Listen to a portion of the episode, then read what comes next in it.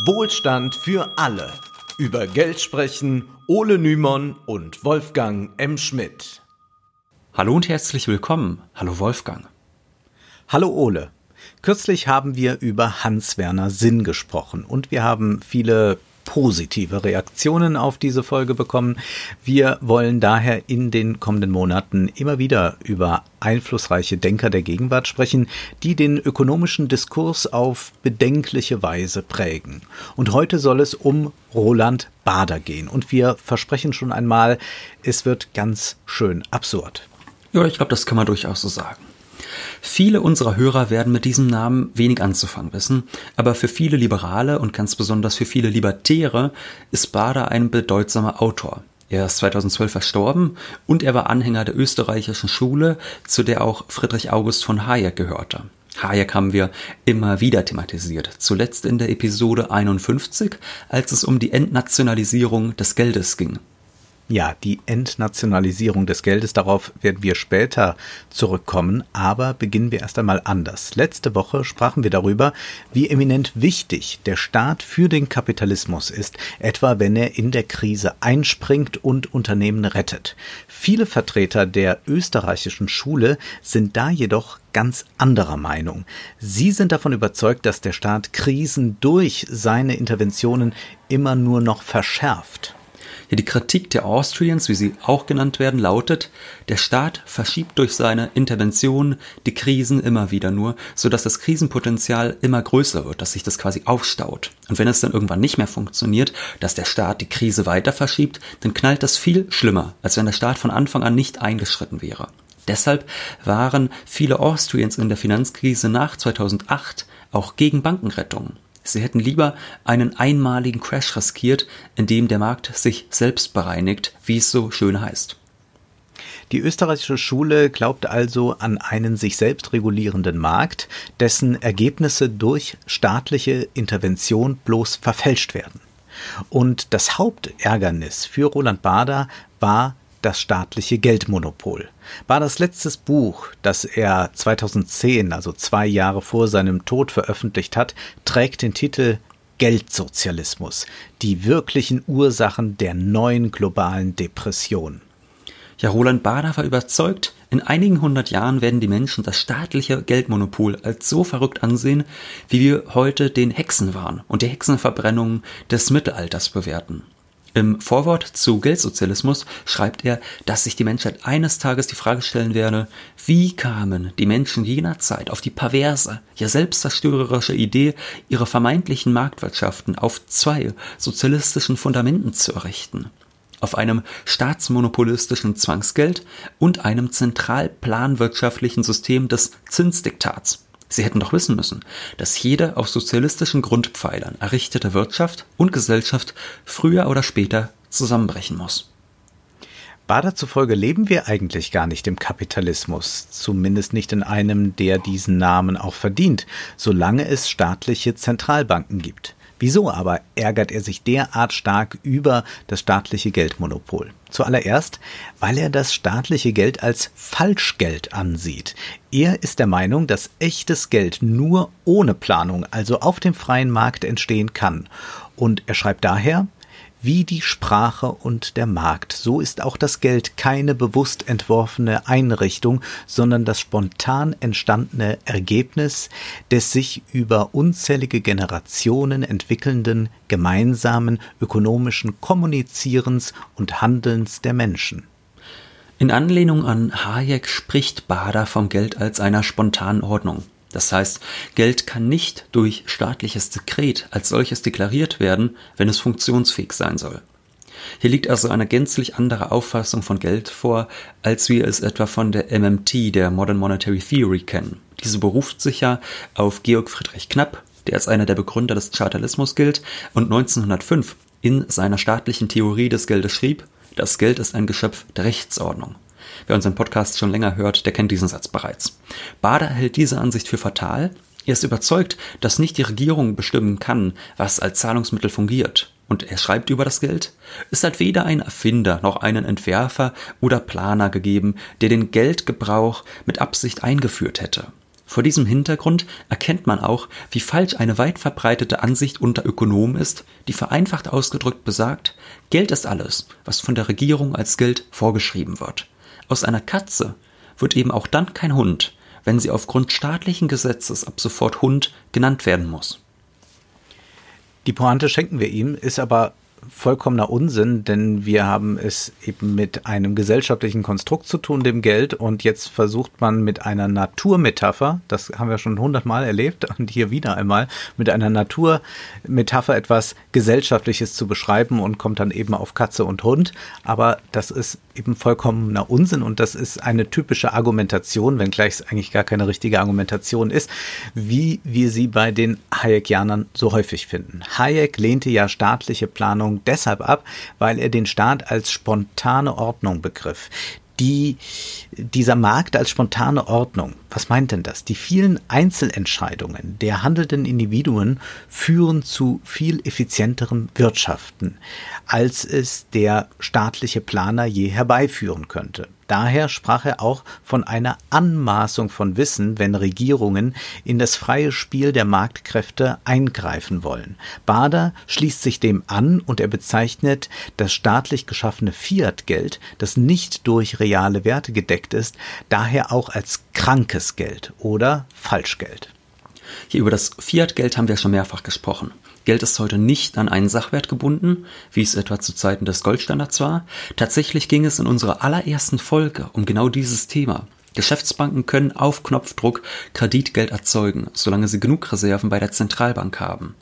Im Euroraum ist es etwa so, dass die Mindestreservepflicht bei einem Prozent liegt. Das bedeutet, Geschäftsbanken können durch Kreditvergabe Buchgeld in einem viel größeren Volumen erzeugen, als ihre Reserven bei der E Z B betragen.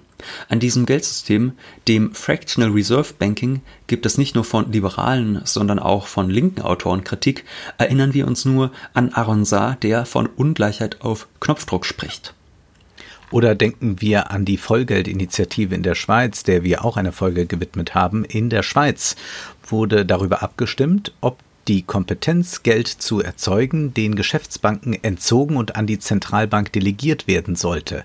Das wäre sicherlich, auch wenn sowohl die Vollgeldinitiative als auch Roland Baader das Mindestreservesystem kritisieren, nicht im Sinne Baaders gewesen, denn er war starker Gegner staatlichen Geldes. Baader ja, weil es sich eben, Wolfgang, weil es sich eben nicht so naturwüchsig äh, herausgebildet hat, wie das im freien Marktspiel geschieht. Ja. Ja, das staatliche Zwangsgeld, das kann natürlich nicht funktionieren. Nee, das, das andere ist das natürliche Geld, wie, ja. wie Hund und Katze. Baader stellt das staatlich kontrollierte Geld in seinem Buch Geldsozialismus als Herrschaftsinstrument dar, um die Bevölkerung insbesondere durch Inflation enteignen zu können. Vor der Inflation schürt er eine große Angst. Er weist besonders darauf hin, dass die Zentralbanken immer wieder die Geldmenge erhöhen, um damit die Verbraucherpreisinflation anzukurbeln. Die E Z B versucht ja beispielsweise eine Zielinflationsrate von knapp unter zwei Prozent zu erreichen durch ihre expansive Geldpolitik. Das klappt aber, wie wir schon jetzt häufiger gesehen haben, immer wieder nicht. Vor einer Woche berichtete die F A Z, dass die Inflation derzeit negativ ausfalle, dass wir also deflationäre Tendenzen erfahren. Eine Erhöhung der Geldmenge, das sehen wir hier wieder einmal, führt nicht automatisch zu höherer Verbraucherpreisinflation, auch wenn Roland Baader davon felsenfest ausgeht. Wir haben schon in unserer Folge zu den Inflationstheorien erklärt, warum dieser Zusammenhang nicht so stabil ist, wie man es erst einmal denken könnte. Aber tun wir nun erst einmal so, als würde eine erhöhte Geldmenge tatsächlich immer eine erhöhte Preisinflation nach sich ziehen. Um Baaders Argumentation weiter folgen zu können, Wolfgang, was ist denn dann nun Baaders Problem mit den Zentralbanken? Der durch expansive Geldpolitik bewirkte Kaufkraftverlust kommt für Baader einer Enteignung gleich. Er beschreibt, wie viel günstiger Konsumgüter in den U S A heute wären, wenn es seit neunzehnhundertneunundfünfzig keine Erhöhung der Geldmenge gegeben hätte. Jetzt kommt ein Beispiel. Dann würden ihm zufolge Hamburger statt vier Dollar, also ein Hamburger würde statt vier Dollar nur zwölf Cent kosten. Und ein Auto kostet nicht wie heute zwanzigtausend und mehr, sondern nur sechshundert U S-Dollar. Ja, Das wäre doch das Paradies auf Erden, wenn Hamburger und Autos so spottbillig wären. Aber da die könnte man sich dann fast jeden Monat ein neues Auto kaufen. Ja. Einen ganzen ja. Fuhrpark leisten. Ja. Würde man erst nur denken, wenn man nicht genauer drüber nachdenkt, da sieht es erstmal so aus, dass die bösen äh, Zentralbanken uns mit ihrer Inflation enteignen. Naja, ganz so dramatisch ist es nicht. Denn die Inflation, die betrifft natürlich auch den Preis der wahren Arbeitskraft und darüber verliert Baader kein Wort. Was bedeutet das? Nun ja, wenn die Waren immer teurer werden, also nominal, dann bekommen die Bürger ja auch gleichzeitig höhere Löhne, höhere Renten et cetera. Alles, was Baader davor rechnet, wird ihnen deshalb auch mutmaßlich egal sein. Ein Burger, der zwölf Cent kostet, ein Auto, das sechshundert Dollar kostet, das klingt erst einmal großartig von einem heutigen Standpunkt aus gesehen, nur beruhen diese Preise ja auf der Voraussetzung, dass die Geldmenge seit neunzehnhundertneunundfünfzig nicht gestiegen wäre, stabil geblieben wäre, aber dann wäre ja auch das nominale Jahreseinkommen der U S-Bürger viel niedriger. Sie hätten dann ja viel weniger Dollar zur Verfügung und dann nützt es ihnen natürlich auch nichts, dass dann der Burger nominal weniger kostet. Um also zu wissen, wie schlimm die Inflation wirklich ist, müsste man das erstmal in Relation zueinander setzen. Darauf kommt Baader nicht zu sprechen. Er vergleicht nicht die Nominallöhne von neunzehnhundertneunundfünfzig mit den heutigen. Kein Wunder, denn diese Zahlen könnten ja die von ihm behauptete Enteignung sehr stark relativieren. Stattdessen schreibt er, der Staat sei ein, Zitat, unersättliches Geldfressmonster und die Zentralbanken sind seine unermüdlichen Inflationsmaschinen. Gemeinsam sind sie Kumpane der Verelendung der Völker und ein ideales Paar für den Totentanz der Zivilisation. Ja, was soll man dazu sagen? Es ist blanker Unfug. Nur weil die Kaufkraft des einzelnen Dollars vor hundert Jahren deutlich höher gewesen sein mag, wird ja wohl kaum jemand behaupten, dass das Leben in den U S A, in den U S A vor hundert Jahren für den Durchschnittsarbeiter besser war. Diese Argumentation ist völlig unredlich. Aber bei Baader klingt es immer so, als würde es den Menschen heute viel, viel schlechter als vor hundert Jahren gehen, weil die böse Zentralbank durch Inflation den Wert des einzelnen Dollars gesenkt hat. Ja, es ist so ein bisschen eine Verelendungstheorie von rechts, könnte man fast ja. sagen. Sowas kennt man eigentlich noch, äh, ich weiß nicht, von so ganz doktrinären Marxisten aus den fünfzigern oder so. Die haben dann immer noch ähm, im, am Anfang und auch später noch des Kalten Krieges immer versucht, so zu tun, als würde es den Menschen eigentlich schlechter gehen als achtzehnhundert. Ähm, aber das ist natürlich äh, totaler Unfug. Und auch sonst, was man da ja immer raushört, ist eigentlich diese Losung, die viele Libertäre gerne rufen, Steuern sind Raub. Also ich meine, Geldfressmonster, was hat man sich denn darunter vorzustellen? Der Staat ja. gibt erst Geld heraus, unter der Bedingung, dass er es dann in Form von Steuern teilweise wieder einzieht. Äh, am Ende des Tages spuckt er ja immer noch meistens mehr Geld aus, als er uns in Form von Steuern wieder wegnimmt. Deshalb ist, sind solche Metaphern dann immer sehr, sehr, sehr seltsam. Aber gut, wir wollen ja jetzt auch nicht grundsätzlich in Frage stellen, dass Inflation für die arbeitende Bevölkerung kein Problem sein kann. Im Gegenteil, für die unteren Einkommensschichten in den U S A ist die Inflation sicherlich problematisch, da die U S-Arbeiterschicht in den letzten Jahrzehnten kaum reale Lohnsteigerungen erhalten hat. Gabriel Zucman und Emmanuel Saez zufolge verdienen die unteren fünfzig Prozent der U S-Einkommenspyramide durchschnittlich achtzehntausendfünfhundert U S-Dollar im Jahr, wohlgemerkt vor Steuern. Dass sie arm sind, hat aber wenig mit den bösen, bösen Zentralbanken zu tun, sondern damit, dass die Entlohnung ihrer Arbeit völlig hinter dem Produktivitätswachstum der U S A zurückgeblieben ist in den letzten Jahrzehnten, was beispielsweise, ja, unter anderem an der antigewerkschaftlichen Politik eines Ronald Reagan lag. Und da gibt es sicherlich noch viele andere potenzielle Gründe, die man da einbeziehen könnte und die man alle so in ein Verhältnis miteinander, miteinander setzen müsste. Aber darüber verliert Baader natürlich kein Wort. Ja, ihm geht es überhaupt nicht darum, wirklich wissenschaftlich tragfähige Antworten auf die Fragen zu finden, wie schwer die Inflation Bürger wirklich trifft. Baader tut das alles nie. Seine Zahlenspiele sind immer wieder Nebelkerzen. So schreibt er über das britische Goldgeld, dessen Stabilität er hervorheben will, Folgendes. Zwischen zwölfhundertzehn und neunzehnhundertvierzig, also siebenhundertdreißig Jahre lang, waren die Verbraucherpreise mit durchschnittlichen Jahresraten von weniger als null Komma vier Prozent gestiegen. Das, das ist eine Zahl, die erstmal sehr beeindruckend klingt. Man denkt sich, Wahnsinn, so eine niedrige Verbraucherpreisinflation. Die Zahl klingt jedoch weniger beeindruckend, wenn man bedenkt, dass über die ersten knapp fünfhundert Jahre des von ihm gewählten Zeitraumes hinweg der Lebensstandard kaum gestiegen ist. Dann brach die kulturelle, die, Entschuldigung, kulturelle, die industrielle Revolution aus.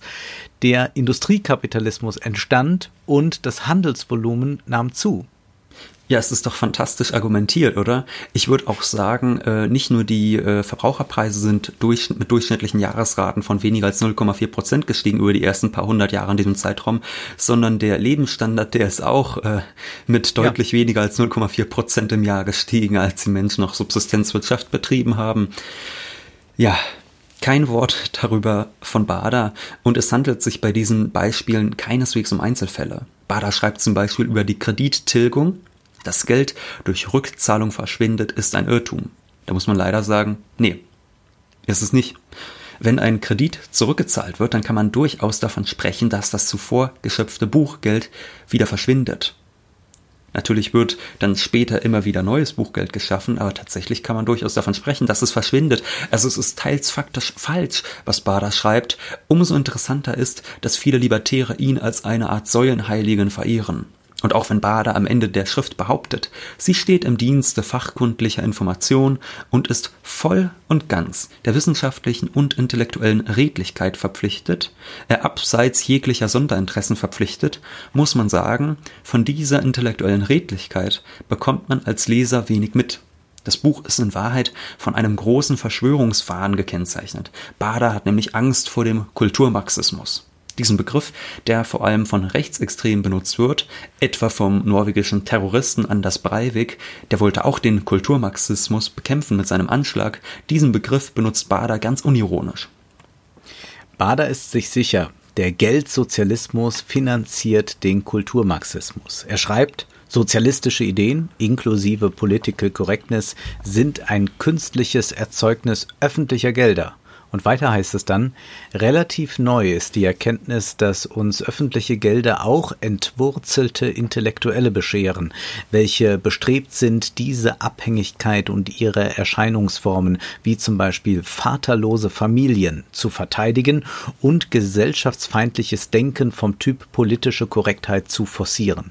Dazu gehört auch die Behauptung, dass fast alles, was die meisten Menschen für verbrecherisch oder abartig halten oder für wahr, schön und sinnvoll, genau das nicht sei.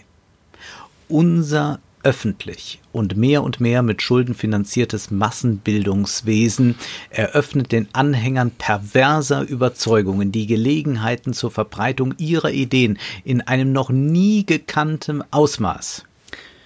Gut.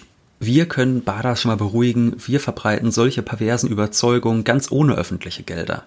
Ich musste bei der Lektüre dieser Sätze ja an Slavoj Žižek denken, als er mit Jordan Peterson eine Debatte führte. Jordan Peterson, der glaubt ja auch an die kulturmarxistische Verschwörung, da fragt er ihn: Where are the Marxists? Give me one name. Ja, er wollte wissen, wo sind denn diese Marxisten, die angeblich die Political Correctness fördern und so weiter und so fort. Und Jordan Peterson, der konnte dann komischerweise keinen einzigen Namen nennen. Da wusste er nichts zu sagen. Also kann ich nur mal empfehlen, sich diese Debatte auf YouTube mal anzusehen. Mhm. Das ist ganz, ganz lustig, weil weil Žižek ihm dann noch nachhilft und ihm dann noch ein paar Namen nennt, so also ein paar Marxisten, die ihm einfallen, aber die ja gar nicht so sind, wie er das beschreibt. Und Peterson kann wirklich gar nichts sagen. Das ist sehr, sehr, sehr, sehr lustig. Und so ist es auch mit Roland Baader. Der schreibt ein knapp hundertachtzigseitiges Buch und kann leider keinen einzigen dieser laut ihm so zahlreichen und einflussreichen Kulturmarxisten beim Namen nennen oder vielleicht auch mal zitieren. Das wäre ja auch mal interessant gewesen. Schade drum. Auffallend ist ja auch, dass Baader alleinerziehende Mütter als etwas Unmoralisches zu empfinden scheint. Ja, von den vaterlosen Familien ist die Rede.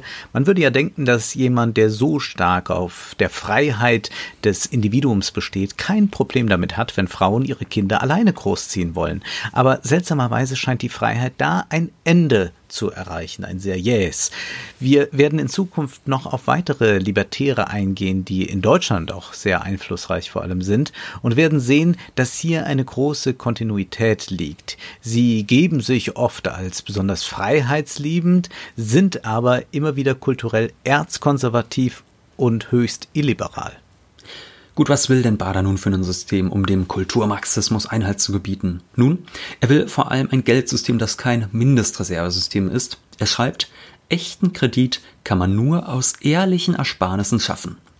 Seine Idee lautet, und diese Idee kennen wir bereits von Hayek, das Geld muss entnationalisiert werden. Das bedeutet, der Staat muss das Geldmonopol verlieren. Denn solange das Geld staatlich ist, also auf Zwang und Konkurrenzlosigkeit beruht, kann es nirgendwo auf der Welt einen Kapitalismus geben, der diesen Namen verdient. Eine kapitalistische Wirtschafts- und Gesellschaftsordnung mit sozialistischem Geld und sozialistischem Zinsdiktat, das wird immer ein Junkie bleiben, der sich nur mit zunehmenden Drogengaben wohlfühlt, um letztlich doch zusammenzubrechen.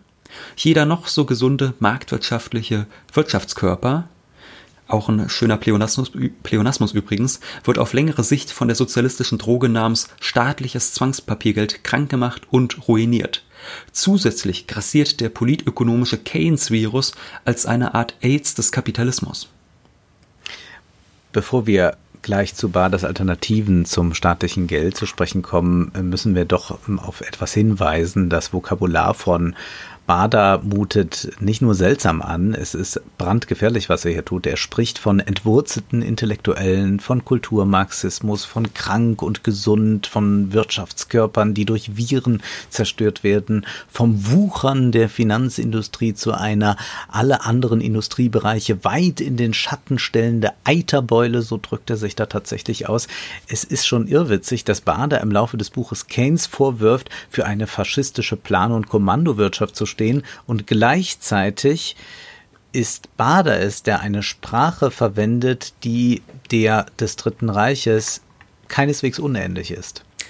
Ja, irgendwoher kennt man dieses Vokabular als Deutscher. Ja. So viel jedenfalls zur intellektuellen Redlichkeit, der Baader ja gerecht werden möchte, wie am Ende des Buches nochmal bekräftigt. Derartige Zitate sind völlig unsäglich. Aber was ist nun seine Alternative zum staatlichen Geldsystem? Nun, er denkt an ein Free-Banking-System. Er schreibt, Free-Banking bezeichnet ein Geldsystem ohne Zentralbank, bei welchem die Ausgabe von Bargeld und Depositengeld Privatbanken überlassen wird. Und dies ohne gesetzliche Vorgaben oder Beschränkungen. Free-Banking-Systeme gab es laut Baader immer wieder, und er lobt ihren großen historischen Erfolg. Oftmals war das Geld dieser freien Banken an Gold gebunden. Das muss aber nicht so sein, wie er feststellt. Er schreibt, das Free-Banking ist ein System, das sich spontan am Markt entwickelt. Eine natürliche Geldordnung. Es bedarf keines Goldstandards und keiner hundert Prozent Deckung der Bankeinlagen. Gott sei Dank ist die natürlich die Geldordnung, Wolfgang. Ja, auch wenn Baader das nicht explizit schreibt, würde das also bedeuten, dass die Geschäftsbanken weiterhin selbst Geld schöpfen können, aber nicht in den Ausmaßen, wie es im heutigen Fiat-Geldsystem möglich ist. Denn da die Kunden einer Bank immer wechseln können, es gäbe ja in Baaders Idealwelt einen Wettbewerb der Banken, sind die Banken immer davon bedroht, dass die Kunden ihre Einlagen aus der Bank zurückziehen und zur Konkurrenz wechseln. Deshalb ist davon auszugehen, dass die Banken nicht so verantwortungslos handeln werden wie heute. Ja, das klingt ja tatsächlich erstmal sinnvoll, und Baader kommt dann am Ende seiner Schrift auch nochmal zurück zu Hayek und dessen Entnationalisierung des Geldes. Hayek dachte ja auch nach, wie könnte der staatliche Einfluss auf das Geld reduziert oder vielleicht sogar abgeschafft werden, und er war sich sicher, dass das private Geld auch nicht auf Gold als Basiswert rekurrieren muss, das Geld, können, das Geld könnte auch in andere Rohstoffe oder Agrargüter gebunden werden. An dieser Stelle jedoch scheint Baader uneins zu sein mit seinem großen Vorbild Hayek, denn er träumt von einem privatisierten, stabilen Goldgeldsystem und beendet das Buch mit den Worten: Wir sollten dem Gold mehr vertrauen als machthungrigen Menschen. Es hat weder deren Schwächen noch böse Absichten. Es war, ist und bleibt das Geld der Freiheit. Kein böser Staat mehr, der Geld drucken kann. Was sich hinter diesem angeblichen Emanzipationsversprechen wirklich verbirgt, haben wir schon in Episode einundfünfzig zur Entnationalisierung des Geldes erklärt. Es geht vor allem um eine Entdemokratisierung des Geldsystems, so dass auch demokratisch legitimierte Regierungen keine Chance haben, zu bestimmten Zwecken Geld zu produzieren. Wir sind ja nun wahrlich nicht der Meinung, dass die E Z B, die zu einer rechtlichen Kontrolle durch den Europäischen Gerichtshof, aber keiner wirklich demokratischen Kontrolle unterliegt, eine großartige Institution sei. Aber ein Geldsystem ohne staatliche Zentralbank wäre sicherlich noch viel weniger demokratisch, was jemanden wie Baader natürlich nicht gestört hätte. Er prägte das Bonmot, das einzig wahre Menschenrecht ist das Recht, in Ruhe gelassen zu werden. Ja? Und damit kann man natürlich jedes Handeln des Staates und jeden Versuch des Staates, etwas Gutes zu tun, delegitimieren, denn eigentlich soll der Staat die Leute ja einfach nur in Ruhe lassen. Zum Beispiel die Versuche der E Z B, das Geldsystem nachhaltiger zu gestalten. Da wollen wir jetzt nicht so tun, als wäre das wahnsinnig glaubwürdig, aber Baader würde jeden derartigen Schritt von vornherein völlig ablehnen, nicht zuletzt auch, weil er die menschengemachte Klimakatastrophe für einen Großbetrug hält, wie er schreibt. Ja, das natürlich auch noch, hat ja noch gefehlt in der ja, Sammlung. War, man könnte wirklich so ein Bullshit-Bingo machen mit so, mit so rechten ja. Talking Points und man würde wirklich in allen Reihen alle Kreuze voll machen können beim ja. Lesen dieses Buches. Wir haben uns nur gefragt, was sollen wir jetzt mit dieser Schrift anfangen? Nun, intellektuell ist das jetzt nicht so weiterführend. Vielleicht sind einige der Wahnvorstellungen Baaders aber gute Ansatzpunkte für eine moderne linke Theorie und auch Praxis. Also man kann äh, ihm jetzt wirklich mal Angst machen. Nun, er lebt nicht mehr, aber seinen Anhängern. Heute kann keineswegs von Geldsozialismus die Rede sein. Denken wir nur daran, wie die Hilfspakete für E U-Krisenstaaten immer wieder an erzwungene Privatisierung gebunden worden sind. Jetzt ändert sich das ja ein bisschen gerade mit der neuen Krisenpolitik der E U, aber wir werden sehen, das wird jetzt nicht vollkommen losgelöst alles stattfinden davon. Was aber, wenn die politische Linke tatsächlich versucht, die Geldpolitik als Vehikel für eine gerechtere Wirtschaftsordnung einzusetzen? Ja, die M M T hat erkannt, dass erhöhte Staatsausgaben und Ausweitungen der Geldmengen nicht zwangsläufig zu hoher Inflation führen müssen. Die Frage ist nun, könnte die M M T genutzt werden, um Roland Baaders schlimmste Albträume Wirklichkeit werden zu lassen? Das wäre ja eigentlich was, was uns, glaube ich, ganz gut gefiele. Von daher könnte man ja nachdenken, könnte man Baaders Buch von links vielleicht weniger als Warnung, denn als Gebrauchsanleitung lesen? Die libertären Angriffe auf das staatliche Geldmonopol werden mutmaßlich erfolglos bleiben. Wir müssen also erst einmal uns keine Sorgen machen, dass wir bald privatisiertes Geld haben. Selbst Ökonomen wie Hans-Werner Sinn kritisieren zwar die E Z B, aber die kommen ja dann nicht auf die Idee, den Zentralbanken das staatliche Geldmonopol zu entziehen. Also ist doch die Frage interessant, wie eine linke moderne Geldpolitik aussehen könnte. Ja, seit Jahren haben linke Ökonomen die Sparpolitik der Bundesregierung kritisiert. Und mit Ausbruch der Corona-Krise wurde sichtbar, dass sie all die Jahre recht hatten. Ja, da wurde immer behauptet, das wäre nicht so, aber wir haben jetzt in der Krise ganz klar sehen können, Geld ist nicht knapp, es lässt sich notfalls immer produzieren. Was zwar nicht bedeutet, dass es immer wünschenswert ist, es zu produzieren, aber es ist theoretisch erstmal möglich und das wurde jahrelang in Abrede gestellt. Sicher ist, Roland Baader würde schäumen, wenn er die heutige M M T kennengelernt hätte, und er würde ihr sicherlich dann auch entgegenhalten, dass der Staat, wenn er neues Geld produziert, damit ja nur das alte Geld entwertet. Was jedoch, wenn das neue Geld genutzt wird, um auch neue Jobs zu schaffen und nicht nur dazu dient, den Konsum zu stabilisieren, wie es in der jetzigen Krise der Fall ist. Wirkt das dann auch zwangsläufig inflationär? Das ist keineswegs ausgemacht und Ökonomen wie Moritz Höfgen und Dirk Ehnts sind deshalb für eine europäische Jobgarantie. Seit Jahren kämpfen die Krisenländer mit hoher Arbeitslosigkeit, insbesondere hohe, hoher Jugendarbeitslosigkeit. Gemäß Keynes' Ausspruch, "Here is work to do, there are men to do it, why not bring them together", wollen Höfgen und Ehnts den Staat als öffentlichen Arbeitgeber einspringen lassen, wenn die Privatwirtschaft zu wenig Arbeit anbietet. Bernie Sanders und seine Leute haben ja ähnliche Vorstellungen. Vor allem geht es ihnen dabei um Berufe, die dem Gemeinwohl dienlich sind. Ja, derzeit dient das staatliche Geldmonopol keineswegs nur zu guten Zwecken. Das wollen wir jetzt also nicht romantisieren. Die Versuche der E Z B, die Wirtschaft durch niedrige Zinsen anzukurbeln, die führt zum Beispiel zu einer höheren Vermögenspreisinflation. Das ist was, was wir sicherlich nicht beschönigen wollen, denn diese hohe Vermögenspreisinflation, die führt dazu, dass Immobilien immer teurer werden. Dadurch steigen die Mieten in den großen Innenstädten et cetera. Also das ist jetzt wahrlich nicht so, dass das alles gänzlich unproblematisch ist. Aber das bestehende Geldsystem könnte deutlich sinnvoller und gemeinwohlverträglicher genutzt werden, wenn es dann erst einmal verstanden wird. Wir werden daher heute wohl nicht zum letzten Mal über das Geldsystem und insbesondere über die M M T sprechen. Und vor allem soll es demnächst um weitere Denker, ja, sagen wir mal Denker der Gegenwart gehen, die den Wirtschaftsdiskurs hierzulande auf bedenkliche Weise prägen. Beispielsweise sprechen wir bald über den diesjährigen Gewinner der Roland Baader Auszeichnung. Nun ist aber erst einmal Schluss für heute, denn Zeit ist Geld. Prosit! Das war Wohlstand für alle. Ihr könnt uns finanziell unterstützen über paypal punkt me slash ole und wolfgang oder über die in der Beschreibung angegebene Bankverbindung.